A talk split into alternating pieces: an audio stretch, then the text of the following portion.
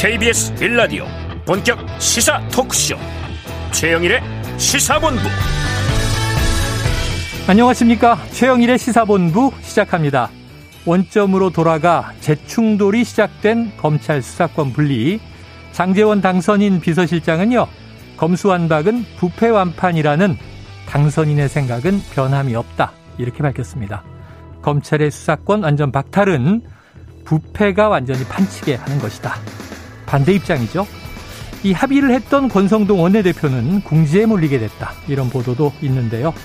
하지만 당선인과 또 만나서 설명을 했다는 보도도 있습니다. 자, 민주당은 여야 합의했던 국회의장 중재안을 이번 주에 통과시키겠다는 입장입니다. 어제 서울시장 후보 TV 토론회를 무산하면서까지 법사위를 소집을 했습니다.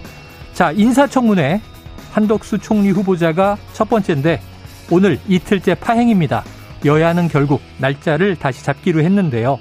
자, 자료 제출이 불성실한 것인지 요구가 무리한 것인지 자, 여야 모두 국민 눈치를 살피면서 전전긍긍일 것입니다. 적당한 선에서 푸는 운영의 묘를 잘 발휘하지 못하면 정치가 아닙니다. 자, 윤 당선인의 한일 정책 협의단 오늘 오전에 기시다 일본 총리를 만나서 윤 당선인의 친서를 전달했습니다. 친서. 그동안은 남북 관계에서 주로 나왔었는데요. 한일 간 친서에는 어떤 내용이 담겼을까요? 최영일의 시사본부 출발합니다.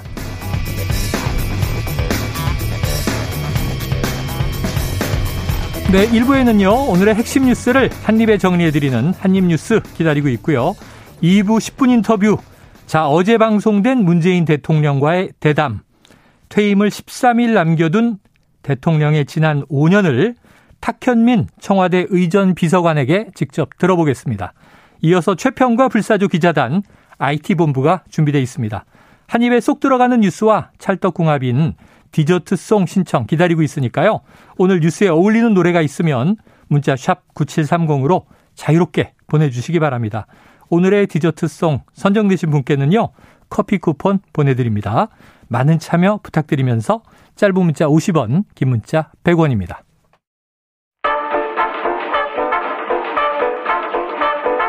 최영일의 시사본부 한입뉴스. 네, 연일 쏟아지는 뉴스 중에 핵심 뉴스를 한입에 정리해 드립니다. 한입뉴스 박정호 오마이뉴스 기자 오창석 시사평론가 나와 계십니다. 어서 오세요. 안녕하십니까. 네. 자, 문재인 대통령의 대담. 이게 녹화 편집 방송이긴 한데 어제 그리고 오늘도 이제 방송된다고 하죠. 그런데 이제 중요한 또 질문들이 있어요. 네. 최근에 이른바 검수완박 문제라든가. 근데 여기에 대해서 지금 이 문재인 대통령이 내놓은 발언과 그리고 또 이 한동훈 법무부 장관 후보자의 발언이 교차되면서 입장이 엇갈리고 있다고요? 네, 그렇습니다. 그러니까 이 한동훈 법무장관 후보자가 이 맨 처음에 이제 인선됐을 때 네. 그때 기자들에게 한 말이 음. 반드시 이 검수한박을 저지해야 된다 이런 얘기를 했었거든요. 어, 저지하겠다. 네, 거기에 대한 문재인 대통령의 발언이 어제 있었습니다. 네네. 그러니까 이게 14일에 녹화가 된 거예요. 네. 그러니까 그때 시점에서 질문이 들어갔던 거고 거기에 대한 음. 답변이었는데 음. 아니 검수한박을 반드시 저지하겠다 이런 식의 표현을 쓰는 거 굉장히 부적절하다라고 음. 지적을 했고요. 네. 굉장히 위험한 표현이다 이런 얘기도 했어요. 위험한 표현이다. 아, 그리고 이제 이 손석희 전 앵커가 한 후보자는 국민 피해를 막겠다는 명분을 얘기한다 이렇게 다시 묻자 음. 아, 문 대통령이 편하게 국민을 들먹이면 안 된다. 아하. 국민을 얘기하려면 정말 많은 국민이 있어야 한다. 네. 대한민국의 정의를 특정한 사람들이 독점할 수는 없다. 이렇게까지 지적을 했습니다. 네. 아, 그랬는데 한동훈 후보자도 오늘 언론에 어떤 얘기를 했냐면 아니 범죄 대응 시스템이 붕괴해서 국민의 큰 피해를 볼 게 분명한 이 개헌 수준의 입법이 국민 상대 공청회 한 번 없이 통과되는 거 예, 눈앞에 두고 있는데 네. 현장을 책임질 법무장관 후보자가 몸살이고 침묵하는 거 이건 직업 윤리와 양심의 문제다 이렇게 또 반격을 했습니다. 네. 이게 방향성이 명확해요. 네. 검사 출신, 검사죠. 지금 이제 법무부 장관 후보자. 한동훈 후보자는 저지 반대 입장이 완강하고 음. 또 문재인 대통령은 뭐 완급 조절론이 있긴 했습니다만 음. 큰 방향에서는 검찰의 수사권 분리되는 것이 옳다는 입장인 것 같고 어떻게 보세요? 그 개헌 수준이라고 말씀을 하셨는데 네. 어뭐 개헌 수준이다 아니다 판단을 법무부 장관 내정자니까 법률적으로는 저보다 훨씬 더잘알 거라고 생각합니다만 네네. 반대로 말씀드리고 싶다면은 문재인 정권 초부터 음. 또는 문재인 대통령이 취임하기 전부터 검찰을 말하다 검찰 개혁을 하겠다 등등의 이야기를 굉장히 많이 했습니다. 음. 그러니까 현 정권의 집권 초 어, 지지율 원동력 자체가 네. 검찰 개혁이 빠질 수 없는 겁니다. 그렇기 네. 때문에 그 부분에 대해서 특정한 공청회가 없었다고 해서 여론 수련 기간이 없었다라고 보긴 좀 어렵다 보고요. 음. 그리고 개헌 수준에 해당한다라고 한다면 사실은 바로 민주당 지지자 측에서는 이렇게 얘기할 겁니다. 청와대를 옮기는 건 공청회가 있었나? 음. 외교부 공간은 대선 전에 공청회가 있었나? 용사는 있었나? 음. 없었단 말이죠.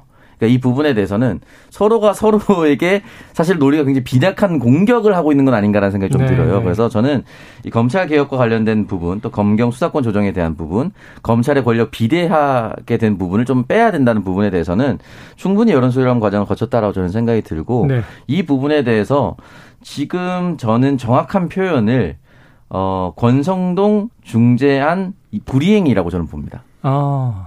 이거는 이제 민주당이 강행한다라고 표현하는 건 전 적절치 않다고 봐요. 네네. 왜냐하면 민주당이 강행하려고 했었던 검수한박의 100% 표본에서 음. 몇 퍼센트를 빼서 박병석 국회의장이 중재안을 냈고요. 네. 그게 통과됐으면 박병석 국회의장의 중재안이 되는데 지금 다 중재했었던 심지어 음. 그 중재안이 나오고 난 뒤에 권성동 원내대표가 인터뷰를 내가 불러주는 대로 썼다. 뭐 이 정도 수준의 인터뷰가 나왔어요. 그런 얘기까지 하는 바람에 본인이 하셨어요. 본인이. 음. 그러면 이거를 권성동 원내대표가 틀었다면 본인 스스로가 있었던 권성종 중재안의 이 부분을 불이행하고 있는 거예요. 음. 아, 그렇기 때문에 이 부분에 대해서는 한동훈 후보자가 뭐 여러 가지로 이런 사람 저런 사람에게 다 얘기할 수 있다 봅니다. 네. 특히 또 문재인 대통령이 특정했기 때문에 응답 차원에서 답변할 수도 있지만 지금 이 상황에서 가장 먼저 틀었던 것은 권성동 원내대표라서 네. 한동훈 본부장관 내정자는 권성동 원내대표한테 전화를 거셔야 됩니다. 아. 이준석 당대표한테 전화를 거셨던 아, 것처럼. 이런 얘기 자꾸 하면 권성동 원내대표가 입장이 곤란해지잖아요. 안 그래도 지금 아까 궁지에 몰렸다 뭐 이런 표현, 뭐 사퇴각이다 뭐 이런 얘기까지 아니, 나오는데. 권성동 원내대표가 뭐 검찰 출신도 아니고 뭐 법률가 검사도 아니었다면은 네네. 잘 몰라서 그랬다 이렇게 주변에서 얘기할 수도 네. 있지만 그렇지 않아요. 검사 출신에. 네. 음. 그리고 국회 경험도 굉장히 깁니다. 네. 심지어 무소속으로 살아 들어왔었던 사실은 굉장히 지역구 관리도 잘했다고 볼 수 있는 사람이거든요. 음. 무소속에서 승리하는 거 쉽지 않거든요. 그렇기 때문에 여러 가지로 정치 경력이나 뭐 법률 경력이나 많은 부분에 있어서 뛰어난 역량을 가지고 있음에도 자, 불구하고. 이 얘기가 나왔으니까 네. 박 기자님한테 제가 한번 좀 팩트 체크를 해봅시다. 자, 지금 이 보도에 따르면 윤 당선인이 검수완박 이 중재안, 음. 박병석 국회의장의 중재안 당시에 권성동 원내대표에게 상황을 청취하고 확인을 했다. 네. 그럼 이게 합의한 전후 언제 어떻게 했다는 거예요? 그러니까 이 박홍근 원내대표와 중재안을 마련할 당시에 네. 그러니까 그 쯤이라고는 얘기를 하고 있는데 사실은 예. 원래는 뭐냐면 아, 권성동 원내대표가 윤당선인과의 뭐 소통이나 이런 거 없이 어. 독단적으로 했다 이런 보도가 나왔어요. 맞아요. 아, 그랬더니 배현진 당선인 대변인이 네. 그거 아니다. 어. 권성동 원내대표가 이 중재안을 마련할 당시에 그러니까 어. 박병석 의장과 박홍근 원내대표와 만나고 있는 그쯤에 그럼 이게 합의하기 전에 그렇죠 합의하기 제, 전에 그러니까 네. 중재안을 만들 때 네. 어, 윤석열 당선인하고 통화를 했단 거예요. 어. 통화를 해서 그때 뭐 부산에서 민심 청취를 윤 당선인이 하고 있었는데 어. 그때 이런 상황을 설명하고 네. 얘기를 했다. 네. 그러니까 의견을 좀 듣는 과정이 있었다 이런 음. 설명을 한 거예요. 그러니까 거기에 대해서 윤당선인이 아니 합의 과정과 결정의 모든 목 이거는 국회의당이 알아서 잘 해주실 거라고 얘기했다. 네. 라는 게 배현진 대변인 설명이었어요. 음. 근데 이거를 다 이제 고지고대로 듣는다면 윤당선인도 이렇게 중재안이 만들어질 걸 알고 있었고 예. 국회에서 이제 알아서 해달라 이렇게 요구했던 셈인데. 어. 그 이후에 중재안이 만들어진 다음에 주말 사이에 기록 확 바뀌어 버린 거죠. 사실은 이제 먼저 국민의힘이 수용하고 민주당이 그렇죠. 뭐 의총에서 경론 네, 끝에 네. 수용하기로 하고 여야 합의가 이루어지자 당선인 측에서는 이게 이 국회 여야 합의를 음. 존중한다. 맨 처음에 나왔던 그랬다가. 이제 주말 사이에 기류가 바뀐 거란 말이에요. 네. 자, 이 지금 뭐 진실 공방이 계속 벌어지고 있고 어쨌든 중요한 건 뭐 어제 문 대통령 이제 이 대담 녹화 방송 외에도 기자간담회도 있었는데 음. 국회 중재안 여야 합의는 잘 된 것이다. 라는 입장이었고 네. 지금 이제 장재원 당선인 비서실장의 얘기로는 당선인은 검수한 박은 부패 완판이라는 생각엔 변함이 없다. 음. 강한 반대 입장을 간접적으로 전달했단 말이죠. 음. 자, 다음 이슈로 넘어가 보겠습니다. 진행 중인데 과연 이번 주에 민주당의 법안 처리가 가능할지 안 할지 지금 시간은 계속 흘러가고 있습니다. 지금 예정대로라면 목요일 아니면 금요일 본회의를 연다는 건데요. 네. 그럼 오늘 내일에는 뭔가 이제 또 법사위를 통과하는 음. 장면이 나와야 되겠죠. 그렇습니다. 지켜보겠습니다. 어, 박홍근 민주당 원내대표가요. 오늘 법사위 심사를 완료하겠다. 윤 당선인은 헌법 위에 있느냐 이런 네. 질문을 했는데 무슨 맥락입니까? 그러니까 국회가 국민 앞에 약속한 합의안 이걸 준수하기 위해서 이제 어제부터 이제 법사위 소위를 들어가 있는 상황입니다. 네. 근데 어제 이 얘기를 들어보면 이 안건 중에 절반 정도만 소화를 했다고 그래요. 음. 그래서 오늘 오후에 다시 열어서 나머지 절반을 소화하고 네. 법사위 전체에서 통과시킨다. 음. 이런 이제 아, 스케줄로 움직이고 있는 상황이고요. 그래서 오늘 중에 법사위 심사를 완료하고 내일 좀 본회의 좀 열어달라. 이렇게 네. 박병석 의장한테 요청하는 그런 상황입니다. 네. 그래서 오늘도 오전에 박병석 국회의장 그 집무실에서 아, 권성동, 박홍근 두 원내대표 만났거든요. 음. 그래서 어떻게 할지 뭐 중재 다시 한번 나서는 모습이었는데 박홍근 원내대표는 입장을 확고합니다. 아니 이게 중재안대로 하기로 합의를 했고 파기한 건 국민의 힘인데 음. 여기 와서 뭐 중재를 뭐 하고 말거뭐 뭐가 있냐? 네. 박병석 의장이 약속한 대로 처리하면 된다. 이런 얘기를 계속 하고 있는 거고요. 음. 반면에 권성동 원내대표는 재논의 요청 사항을 설명했다 그래요. 네. 왜 이럴 수밖에 없는지 어떤 음. 점이 어, 우려가 되는지 이걸 설명했는데 음. 박병석 의장이 어쨌든 이 상정을 시키고 본회의를 열고 이런 권한을 다 가지고 있기 때문에 그렇죠. 결국 뭐 키는 박병석 의장이 가지고 있다. 여야 입장은 맞서고 있지만 박병석 의장의 의중이 제일 중요하다고 볼 수가 있겠습니다. 네. 자, 민주당의 입장은 이번 주 내 국회 통과 다음 주 이 문재인 대통령의 마지막 국무회의에서 음. 통과 공표. 네. 자, 9월 3일 국무회의에서 시간 싸움이 말이죠. 네. 재논의를 하루 이틀이라도 하면 아마 본회의 통과가 어려워질 거예요. 음. 그리고 이 법안이 통과된다 하더라도 아마 윤석열 대통령 책상에 올라갈 가능성이 높습니다. 어떻게 될지 참 이게 네, 쉽지가 뭐 않네요. 장재원 당선인 비서실장 오늘 잠깐 한 말을 보니까 네. 문재인 대통령이 이 중재안이 국무회에 넘어와도 거부권을 행사할 거라고 기대한다. 네네. 아, 이런 얘기를 했어요. 어쨌든 계속해서 좀 압박을 하면서 이게 통과되면 안 된다. 아, 이거는 국민들 뜻에 반한다. 이런 주장을 계속 펼치는 모습입니다. 네.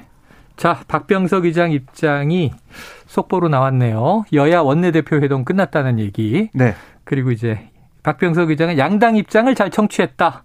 내일 본회의 소집 요구에 응답했느냐 하는 질문에는 잠깐 침묵을 했다고 하네요. 더 이상 오늘 드릴 말씀이 없다. 네. 뭐 고심을 하고 있겠죠. 네. 오평론가님 내일 본회의 소집합니까?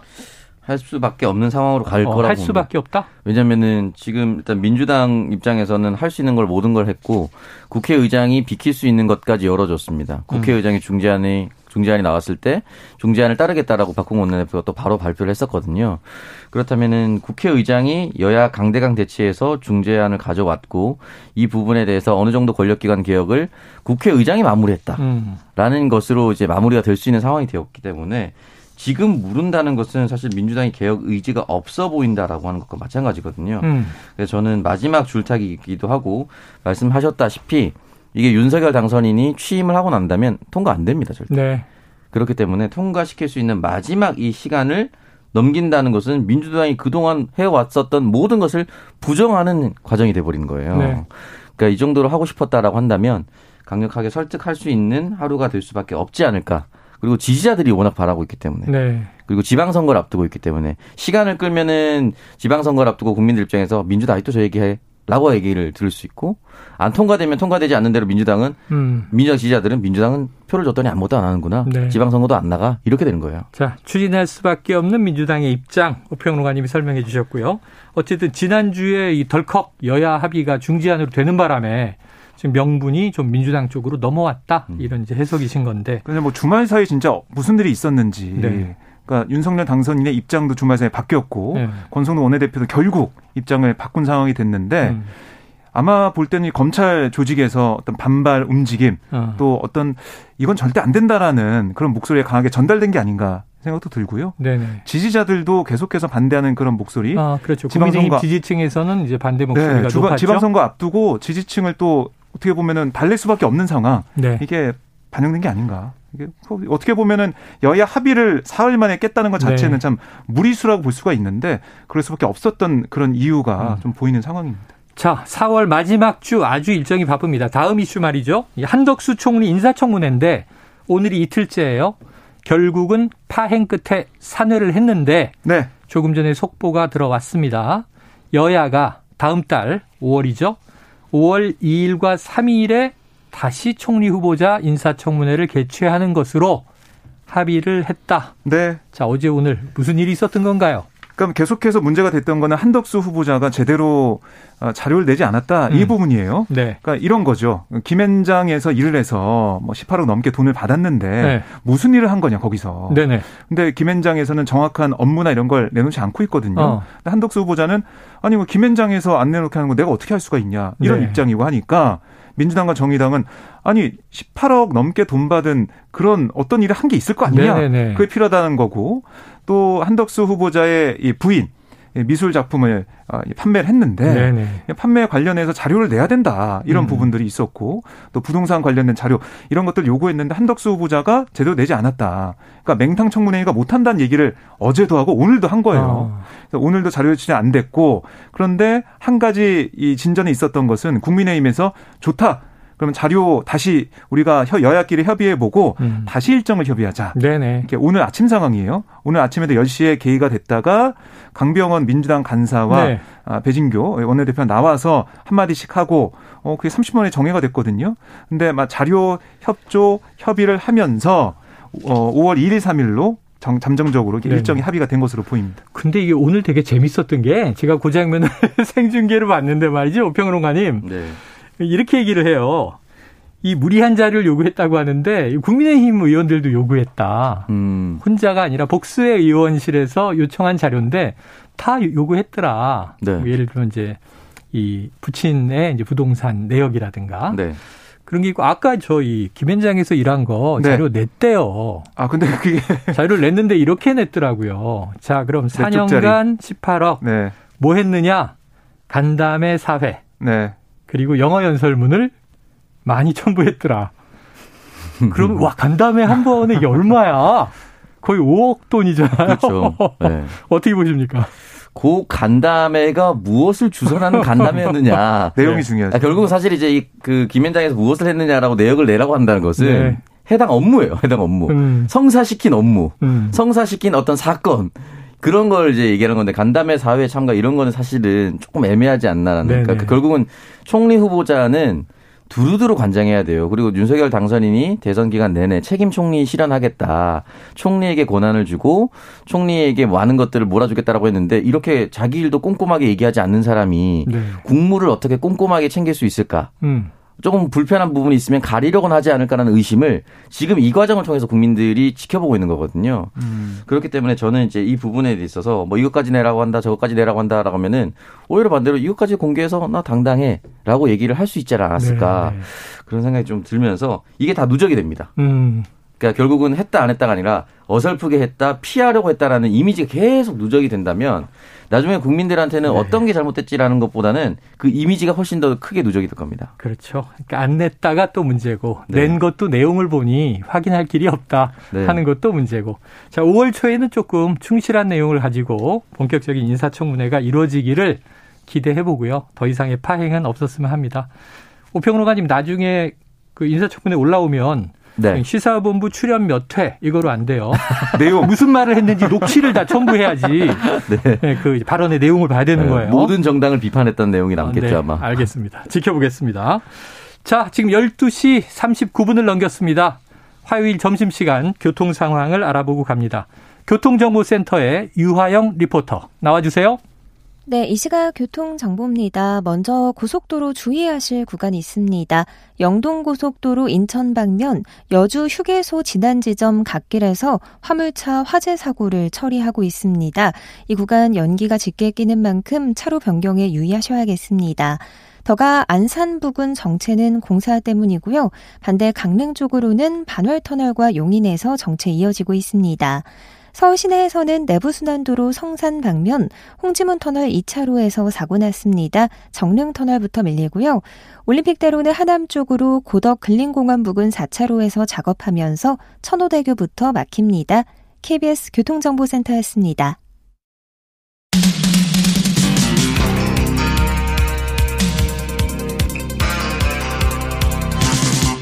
최영일의 시사본부 네, 뭐 이제 총리 후보자뿐이겠습니까? 줄줄이 지금 대기하고 있는 장관 후보자들의 인사청문회도 이어지는데요. 자, 이 중에 그동안은 주로 정호영 보건복지부 장관 후보자 논란이 가장 컸어요. 오늘도 제가 새로운 소식을 보고 깜짝 놀랐는데 그 딸이 아버지의 강의를 수강했다. 이거 좀 충격적이었고요. 네. 자, 그런데 김인철 지금 이 교육부 장관 후보자 배우자 아들 등 해서 4명의 가족 전원이 풀브라이트 장학금의 혜택을 받았다. 그럼 이게 둘 중에 하나죠. 네. 4명이 모두 수재거나 아니면 이 풀브라이트 장학금이 어떤 거예요? 이렇게 한 가족에게 다 갈 수 있나요? 어, 그러니까 그 사례를 한번 뭐 조사를 해보는 것도 필요하다 생각이 네네. 드는데 이 장학금이 경쟁률도 높고 네. 받기가 쉽지 않은 장학금이에요. 유명한 장학금이잖아요. 그러니까 외국인의 미국 대학 뭐 유학이나 재직을 지원하는 네. 미국 국무부 장학금이에요. 어, 미국 국무부 장학금. 그러니까 이게 국무장관 이, 이름을 딴 거잖아요. 그렇죠. 네. 그러니까 이 장학금 받았다는 것만으로도 음. 경력이 되는 그런 상황이죠. 그래서 이 풀바이트 장학 프로그램 이게 이제 한미 양국 정부가 공동으로 추전을 해가지고 음. 한미 교육위원단이 운영을 하는 그런 장학금이고 많이 이제 받고 싶어하는 그런 장학금인데 음. 이거를 이 엄마, 아빠, 아들, 딸 야. 네 가족이 다 받았다는 겁니다. 오우. 아마 기록일 수도 있겠다는 생각도 들어요. 가족이잖아요. 예. 그러니까 이게 원래는 딸이 받았다라고 해서 맨 처음 보도가 됐어요. 네네. 딸이 이제 받았는데 2014년, 2016년까지 코넬대 석사 과정 받았다는 게 나왔고 아들도 2016년에서 2018년 컬럼비아대 석사 과정을 이 장학금을 받고 다녔다고 합니다. 네. 그러니까 이게 뭐 1년 학비 최대 뭐 4만 달러, 한 5천만 원 정도 지원이 가능하고 네. 생활비 월 163만 어, 원에서 302만 원 정도까지 줄 수 있는. 그러니까 연간 수천만 원 혜택을 주는 거예요. 음. 근데 이 두 자녀가 장학금을 받던 시기가 어떤 때였냐? 이때 이 김 후보자가 한국 풀브라이트 동문회장을 맡았던 시기와 아. 좀 약간 겹칩니다. 2011년에서 15년까지 동문회장을 맡았거든요. 그래서 그 앞뒤로 해서 영향을 미친 게 아니냐, 어. 뭔가 인맥을 동원해서 장학금을 받은 게 아니냐, 이게 민주당에서 좀 의혹을 제기하고 있는 부분입니다. 네네. 그리고 이제 이 부인, 부인도 어 가서 장학금을 받았고 김인철 후보자 본인도 장학금을 받은 상황이기 때문에 1996년, 60, 97년에 네. 미국 존스 호프킨스대 초빙 교수로 재직을 예, 한 예, 상황이 예. 됐어요. 그래서 내 가족이 받은 것들은 이거 하나씩 따져봐야 된다는 게 민주당의 지금 의혹의 초점입니다. 네, 어쨌든 뭐 이름만 들으면 미국에서 굉장히 이제 유명한 대학들이에요. 네. 그런데 가족들이 유학을 했고 어쨌든 미국 국무부가 주는 장학금을 받았는데 의혹이라면 이 한국 풀브라이트 동문 모임의 네. 회장을 김인철 후보가 맡고 있었다. 이그 국민일보 단독 보도를 보면은 네. 이제 후보자의 딸의 학점이 어느 정도 이제 공개가 됐는데 네네. 정확하게 공개된 건 아니고요. 그 국민일보에서는 졸업 학점이 4.3 만점에 네. 3.8점대다. 네네네.라고 되어 있고요.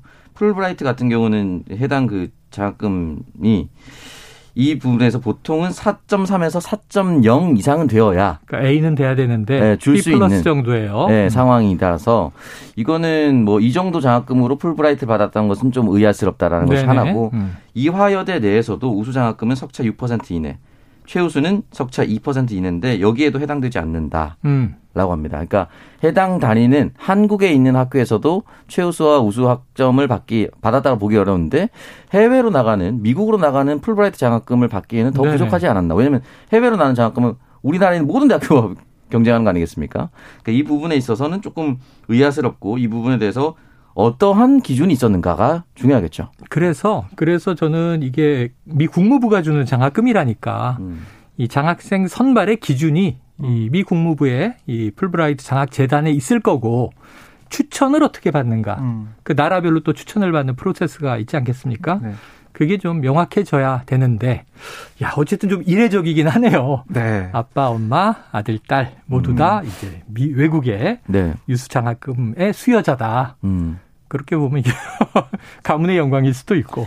그렇죠. 만약에 뭐 정상적인 기준을 다 통과했다면은 네. 뭐 다 우수한 그건 있을 수 있는 일이거든요. 뭐 그거 뭐 다 받았다고 해서 나쁘다고 얘기하는 것이 아니라 네. 학자 집안도 있잖아요. 네, 기준에 부합했느냐. 결국 풀브라이트라는 것이 제가 알기로는 예전에 미국의 아칸소주 주립대학교 네.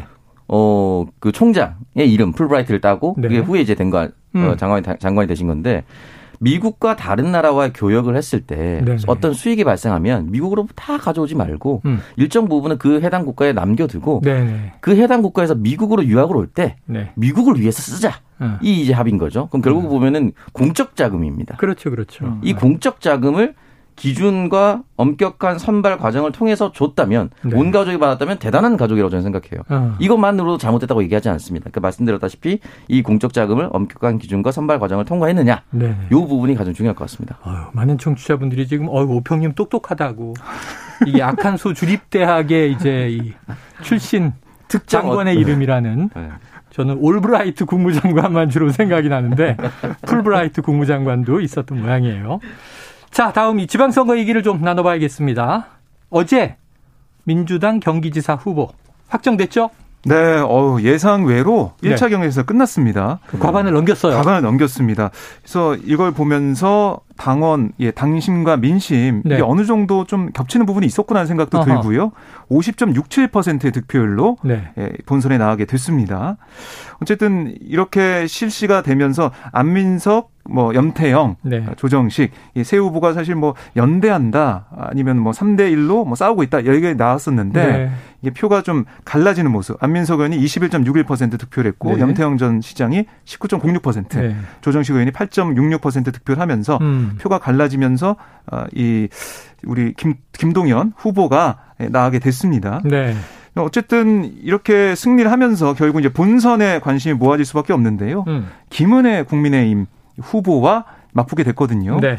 이 부분 관심을 끄는 게 과연 이재명의 이 명심이라고 할 수 있는 네. 김동연 후보와 윤석열 당선인의 윤심이라고 불리는 김은혜 후보 두 후보가 역시 뭐 대리전을 펼치는 그런 상황이 아니겠느냐. 야, 대선 2라운드인 것인가? 네. 자 그러면은 이게 이 김은혜 후보가 국민의힘 내부 경선에서 네. 본선 주자로 올라갈 때는 유승민 후보와 붙었잖아요. 네. 그러니까 유승민 후보는 민심에 강하다. 음. 본인 본선 경쟁력 있다. 음. 여론조사도 그렇게 나왔고 김은혜 후보는 윤심을 등에 업었다. 그러니까 당심이 강하다. 음. 근데 당심 50, 민심 50 했을 때 네. 김은혜 후보가 이겼잖아요. 네.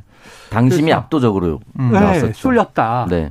그러면 지금 이 이번에 어젯밤 김동연 후보 확정은 명심의 작용은 맞습니까? 이걸 명심의 작용이라고 보긴 좀 어렵다라고 보는 것이 어렵다. 왜냐하면 그럼 지금 이 박 기자님이 거짓말한 거다? 아 그렇지 않아요. 왜냐면은 그 선거 대선 캠 대선 기간 중에 이른바 7인회라고 해서 우리는 공직 아무것도 안 맡겠습니다. 아, 있었죠, 있었죠. 그 사람 중에 한 명이 이제 안민석 의원입니다. 아 그래요. 그 여기도 명심이 안, 반영이 안 됐다라고 보긴 좀 어렵고. 안민석 의원은 이 명심은 안심을 좋아해 이런 네. 얘기도 했는데 그렇게 했었잖아요. 네. 그래서 염태영 수원시장 같은 경우도 경기도지사 직무 어, 재임 시절에는 솔직히 각을 세운 부분이 있었으나 이번 경선에서는 이재명의 경기도지사를 잇겠습니다라고 얘기를 했어요. 네. 다 사실은 다 얘기했죠. 네. 다 그렇게 얘기했는데 결국 민주당 지지자들과 권리당원의 판단은 본선 경쟁력이었다고 저는 생각이 듭니다. 아.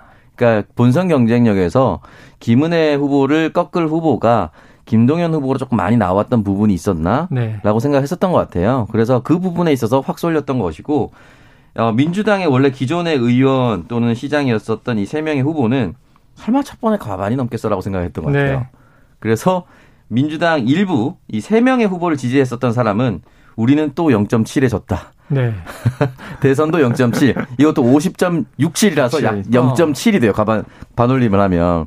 그래서 처음에는 과반으로 저지를 한 다음에 세 명이 단일화해서 몰아주는 방식으로 해서 1대1 구도를 만들자 뭐 이런 생각을 많이 했었던 것 같습니다. 세 명의 후보는. 근데 지금 아주 근소한 차로 과반이 넘어가 버렸기 때문에 네. 그렇게 될 수 있는 상황은 안 됐죠. 그래서 명심은 저는 어디에도 반영되지 않았고 어디에도 반영이 됐다라고 볼 수도 있죠. 반영되지 않았고 반영됐다. 네. 음, 애매한 평론이에요. 네. 뭐 결국 이제 본선 경쟁력이 많이 나왔다는 것 자체가 네. 그러니까 김동연 후보가 대선 과정에서 이재명 음. 후보를 지지하고 단일화하면서 함께 지원 유세를 다니고 네네. 여러 가지 했던 그런 행적들 그런 모습들이 결국엔 본선 경쟁에 반영이 됐다라고 볼 수가 있을 것 같아요. 네. 어쨌든 뭐 17개 광역 지자체를 두고 보면 국민의힘은 먼저 다 공천을 마쳤어요. 지금 민주당은 몇 군데 남아 있는데 확정된 것도 속속 나오고 있습니다. 지금 몇몇 격전지가 화제인데 네. 자, 강원도 국민의힘은 김진태 후보가 살아 돌아왔네요. 그렇습니다. 대진표가 어떻게 됐습니까? 어, 김진, 김진태 후보랑 네. 이광재 후보가 맞붙게 됐습니다. 아, 그래요. 이광재 후보는 사실 모르겠습니다. 제가 볼 때는 맨 처음에는 좀 고사하는 그런 느낌이었는데 음.